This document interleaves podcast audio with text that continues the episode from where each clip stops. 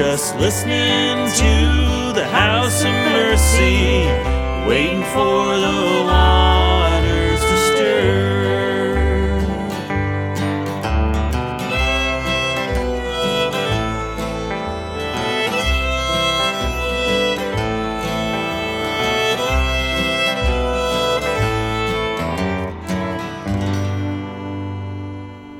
It is easier to memorialize the dead than to work to make their deaths unnecessary and their lives matter.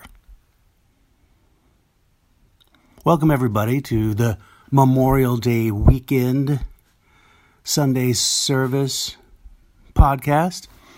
Uh, Debbie is not here today. She is uh, at her daughter Olivia's graduation. Congratulations to Olivia and to everyone else that graduated this year.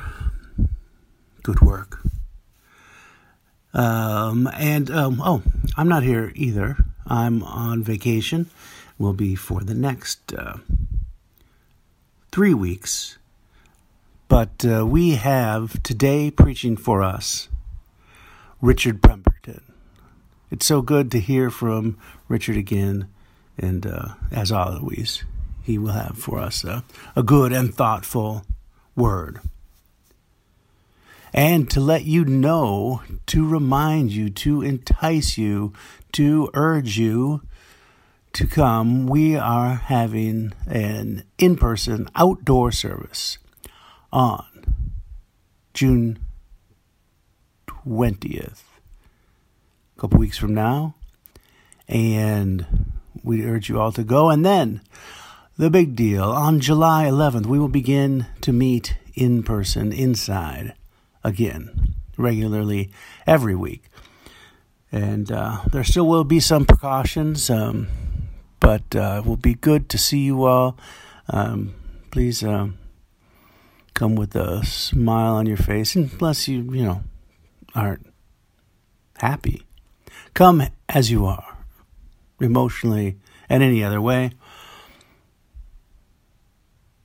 This is the House of Mercy, and welcome to it.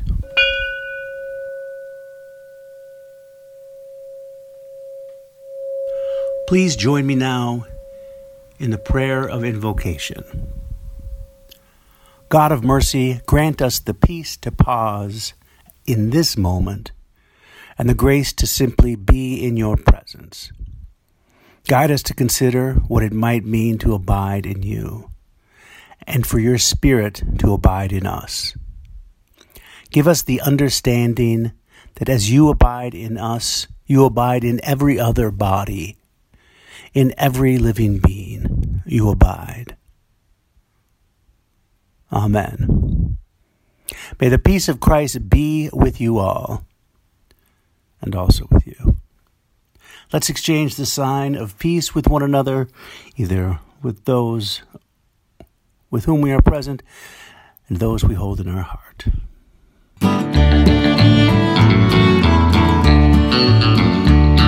I once was lost in sin, but Jesus took me in. And then a little light from heaven filled my soul.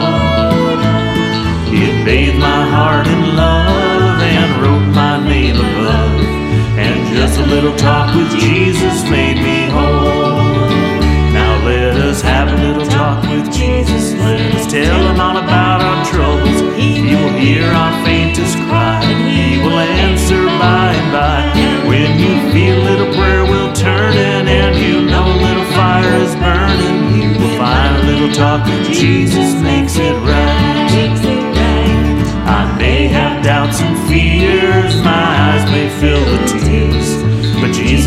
Friend who watches day and night. I go to him in prayer, he knows my every care. And just a little talk with Jesus makes it right.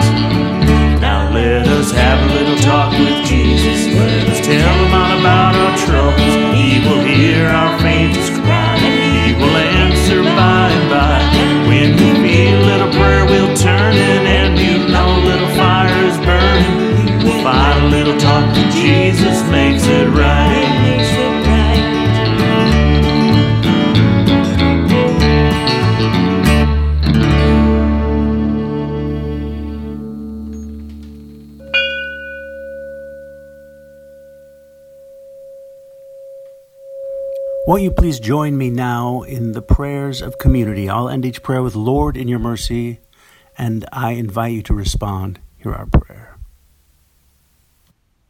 God of mercy, this is the weekend to get away, to get together with family and friends, many of whom we have not seen in such a very long time.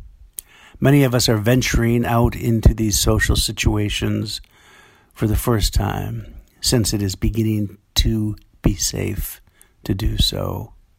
Whether we rush into the gathering's eye, barely able to keep our hugs to ourselves, or barely slip our foot across the line, our introversion still set on high. Give us the presence to understand what we are feeling and the peace to be okay with it. Lord, in your mercy, hear our prayer. God of mercy, this is the weekend set aside to remember those who have fallen, those who have died in America's wars. We remember not only those who have died in military service, but those who have died in America's undeclared wars. Those who have been killed through overt and systemic acts of racial violence. We especially remember George Floyd on the one year anniversary of his death at the hands of the Minneapolis police. Give his family peace and the power to continue to seek a justice so long denied. Help us to remember that George and Daunte did not sacrifice their lives in this fight for racial justice, but that their lives were taken from them violently by police officers. In racial violence, in all violence, declared and sanctioned, just or stemming from injustice, that everyone is injured God of creation and recreation, please bring peace in any way possible. God, in your mercy, hear our prayer. God of mercy, it seems that spring was always going to be a long time coming, that around every corner was some new kind of grayness or holt dulling overcast. Thank you for bringing us through all that. And though these times of trouble are not over, we can see some bright sky, some green, freed from the soil, heads turning towards the sun. We are grateful for all the beauty, mundane and spectacular, in creation. All the birds nesting, the people leaving their nests. From every morning to every evening, thank you. God, in your mercy, hear our prayers.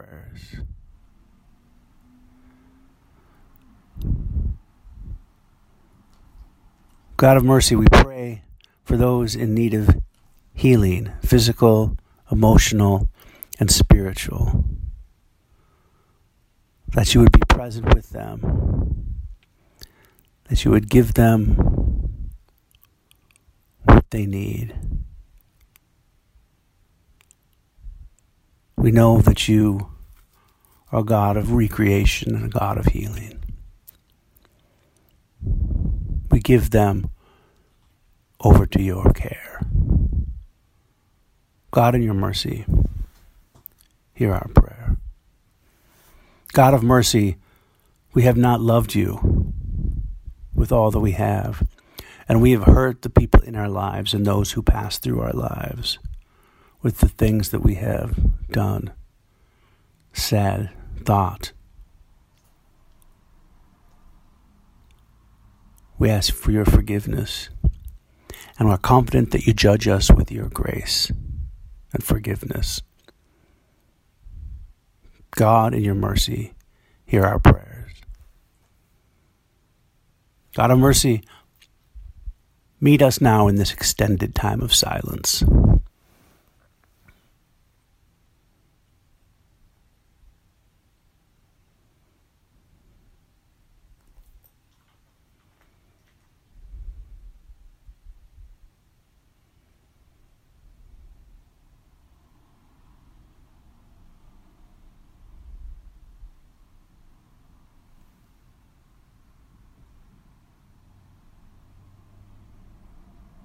May we always live in the mercy. Amen.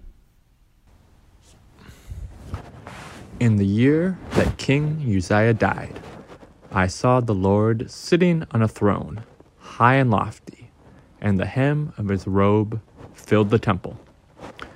Seraphs were in attendance above him.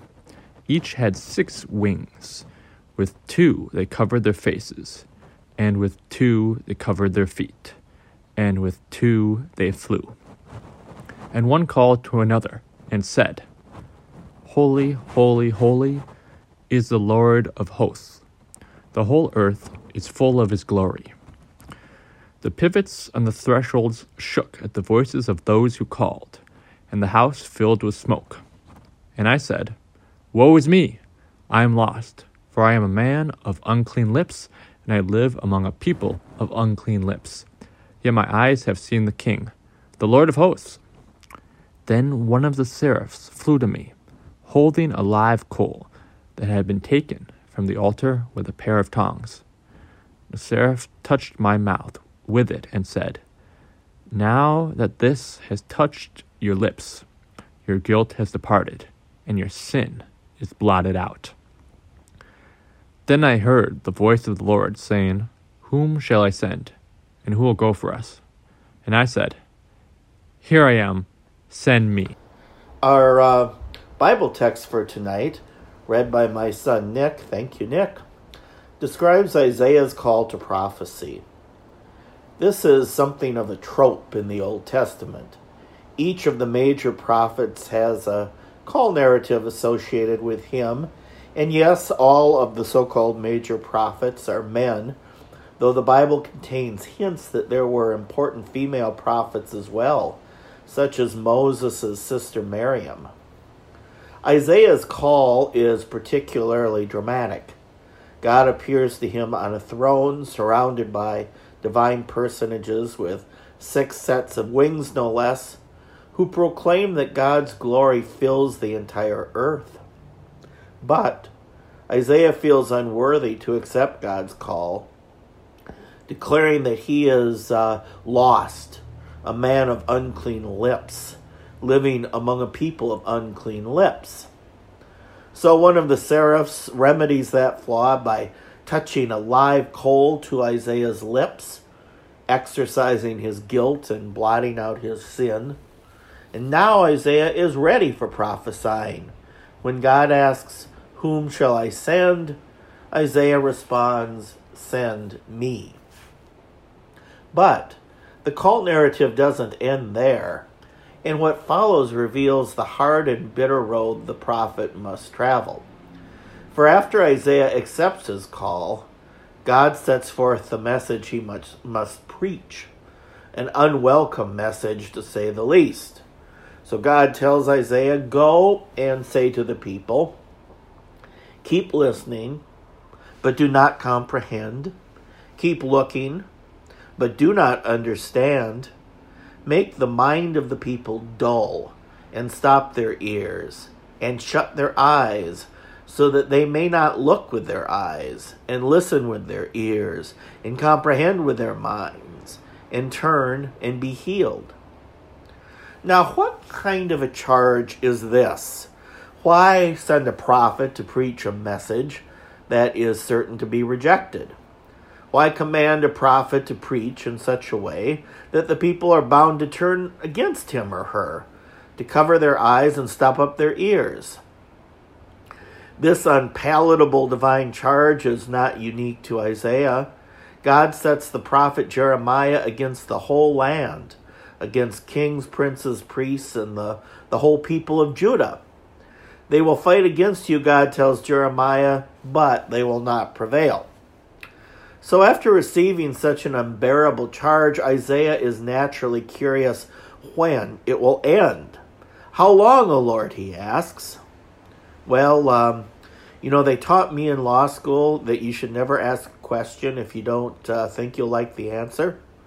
But I guess Isaiah had no legal training, and the answer he received was unwelcome indeed. For God tells him he must preach until cities lie waste without inhabitant and houses without people, and the land is utterly desolate. In fact, he must preach until the entire land is destroyed and only a stump remains. And ironically, the sole remaining stump is the only hopeful remnant in God's charge to Isaiah, for the holy seed is in that stump. Now, what makes one a prophet? Contrary to popular belief, prophets are not fortune tellers. And although they often predict uh, dire outcomes if people continue on their present path, their primary concern is with the present not the future. According to Abraham Joshua Heschel, an amazing Jewish scholar and activist who wrote a seminal book on the Hebrew prophets, the prophets harbor such a passion for justice and such a hatred for injustice that they may seem hysterical.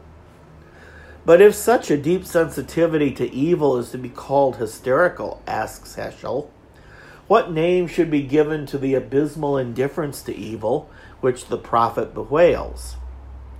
So Heschel describes prophecy as, quote, the voice God has lent to silent agency a voice to the plundered poor, to the profaned riches of the world. Was Jesus a prophet? We know that Jesus was many things a teacher, a rabbi, a healer. Some passages in the New Testament portray him as a king. But Jesus does have some traits in common with the Old Testament prophets including the rejection they endured. Jesus thus reminds his disciples that a prophet is not without honor except in his own town, among his relatives, and in his own home. Sometimes the prophet's news is so unwelcome that the prophet is put to death. Is this what happened to Jesus? Of course, there are many explanations as to why Jesus died. One that used to have lots of currency is called the atonement, namely, that Jesus died to ransom us from the damnation we deserved due to our grievous sins. And in his characteristically arresting way of putting things, Martin Luther describes Jesus as the greatest sinner, for he took upon himself all the sins of the world when he was crucified for our sakes. But more recently, people have questioned atonement theology, noting it implies a retributive, even a sadistic God who demands a cruel ransom for humanity's misdeeds. Might Jesus have been killed instead for his role as a radical prophet against religious hierarchies and empire? Some see Jesus' uh, act of cleansing the temple of driving out those who are selling and buying, of overturning the tables of the money changers, as the final act leading to his crucifixion. In so doing, Jesus quotes the prophet Isaiah, proclaiming, My house shall be called a house of prayer for the nations, but you have made it a den of robbers. Mark tells us that when the chief priests and scribes heard it, they kept looking for a way to kill him, for they were afraid of him because the whole crowd was spellbound by his teaching. But Jewish religious authorities lacked the power to kill anyone. That power was jealously monopolized by the Roman Empire.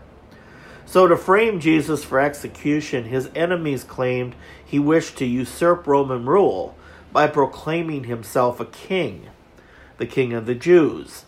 And indeed, the inscription of the charge against Jesus when he was crucified read, The King of the Jews, not false prophet, not religious heretic. Jesus was executed as a perceived enemy of Rome. We Christians sometimes isolate Jesus and John the Baptist and the Old Testament prophets to the Bible and miss how relevant they remain in our contemporary world.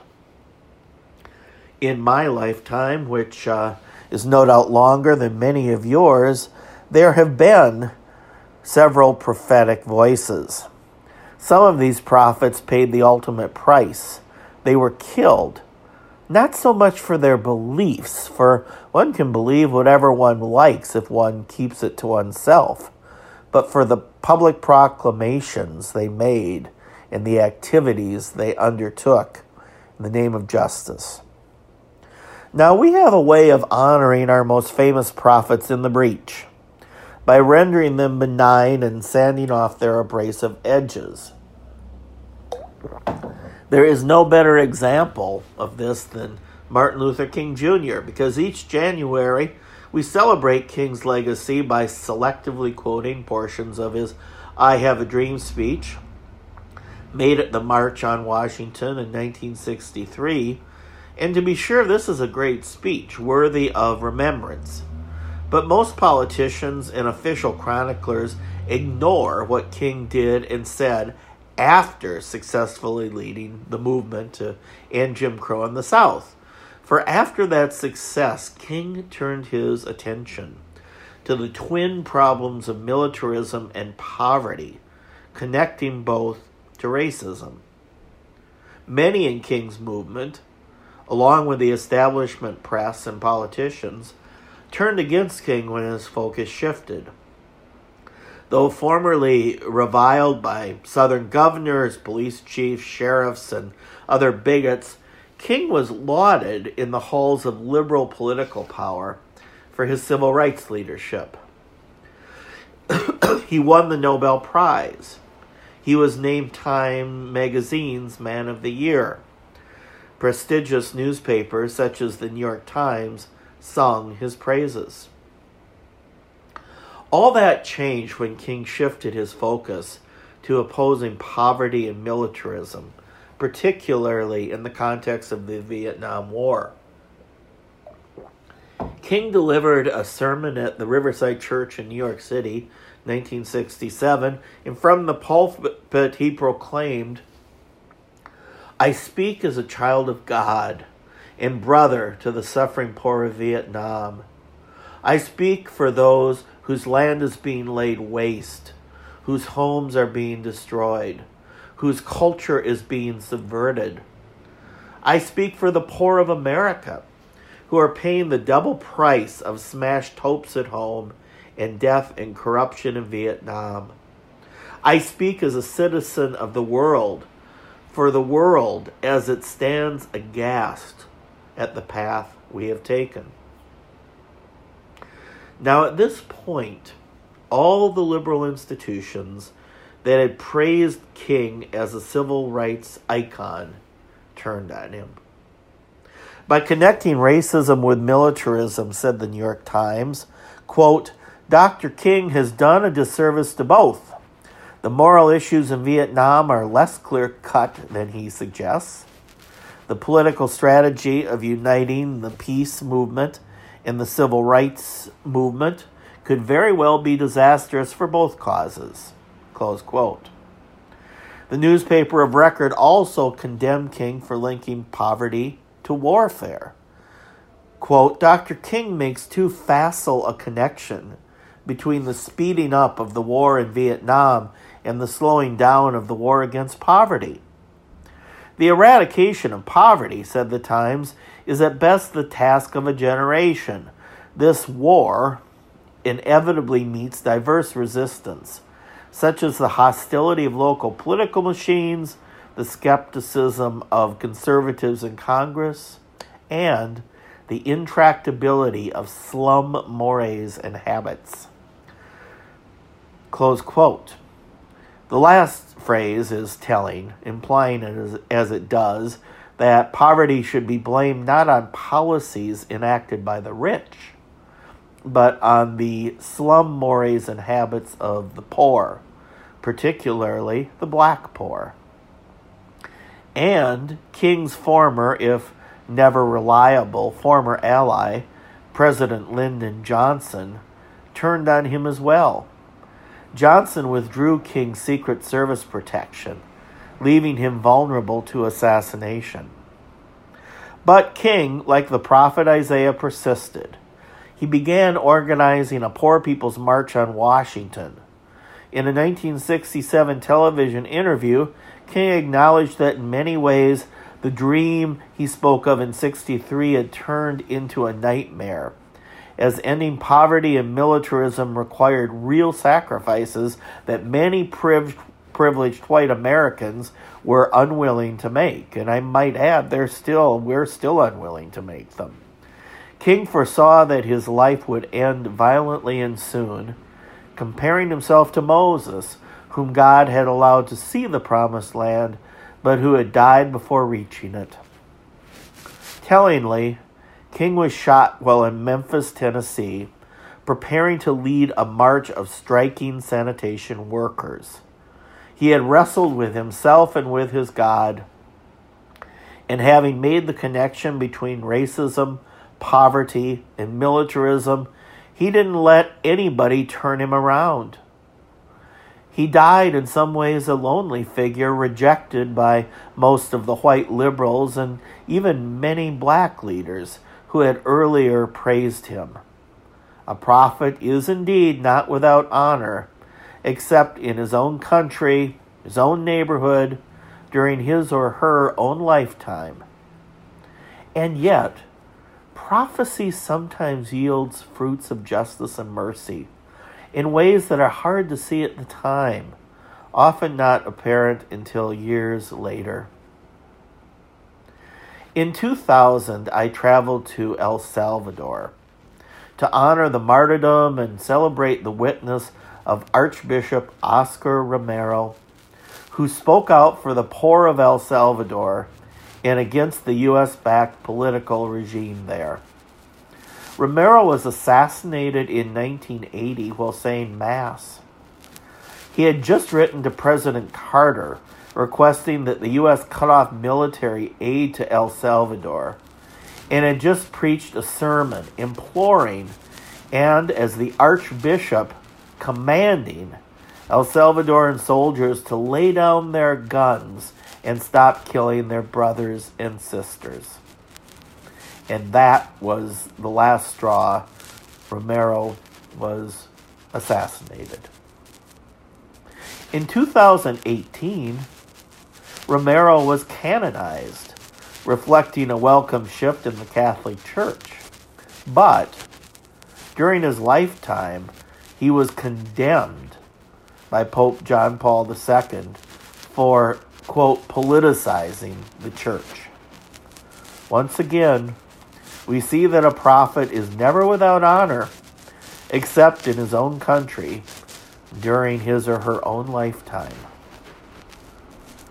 Still, I will never forget one of our tour guides in El Salvador, a young nun who told us, I never knew Monsignor Romero during his lifetime, but I've known him in the resurrection. Now, should it surprise us that a devout Catholic nun spoke about the resurrection of someone other than Jesus? I don't think so. For what can God's incarnation in Christ mean, if not that God's presence dwells in us also, and perhaps most particularly in God's prophets? Nor is prophecy limited to Judaism and Christianity. For prophets are of many faiths, and sometimes of no religious faith. But all prophets, however diverse and contrarian they may be, hold in common a particular faith. For each of them proclaims, along with the prophet Amos, let justice flow down like waters, and righteousness like a mighty stream.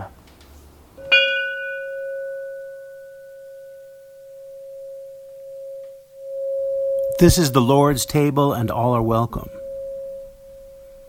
On the night that he was betrayed, our Lord took bread, gave thanks, and broke it, saying, This is my body, which is given for you.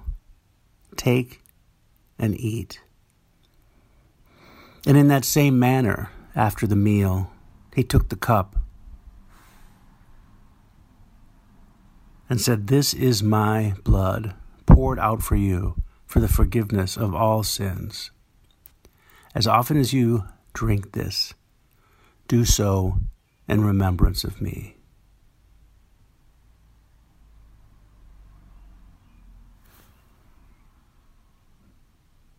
Amen. To Canaan's land I'm on my way, where the soul of man never dies. My darkest night will turn to day, where the soul of man never dies. No Dear friends, there'll be no sad farewells, there'll be no tear dimmed eyes. Where all is peace and joy and love, and the soul of man never dies. A rose is blooming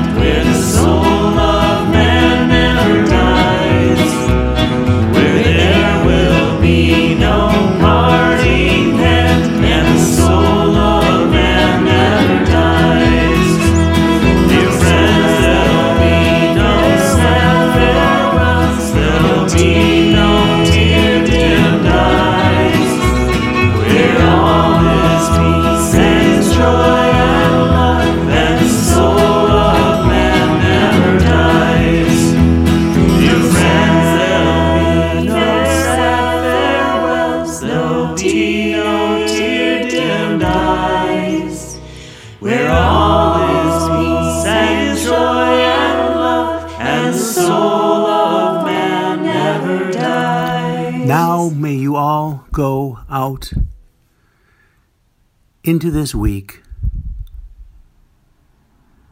stepping forward in the mercy,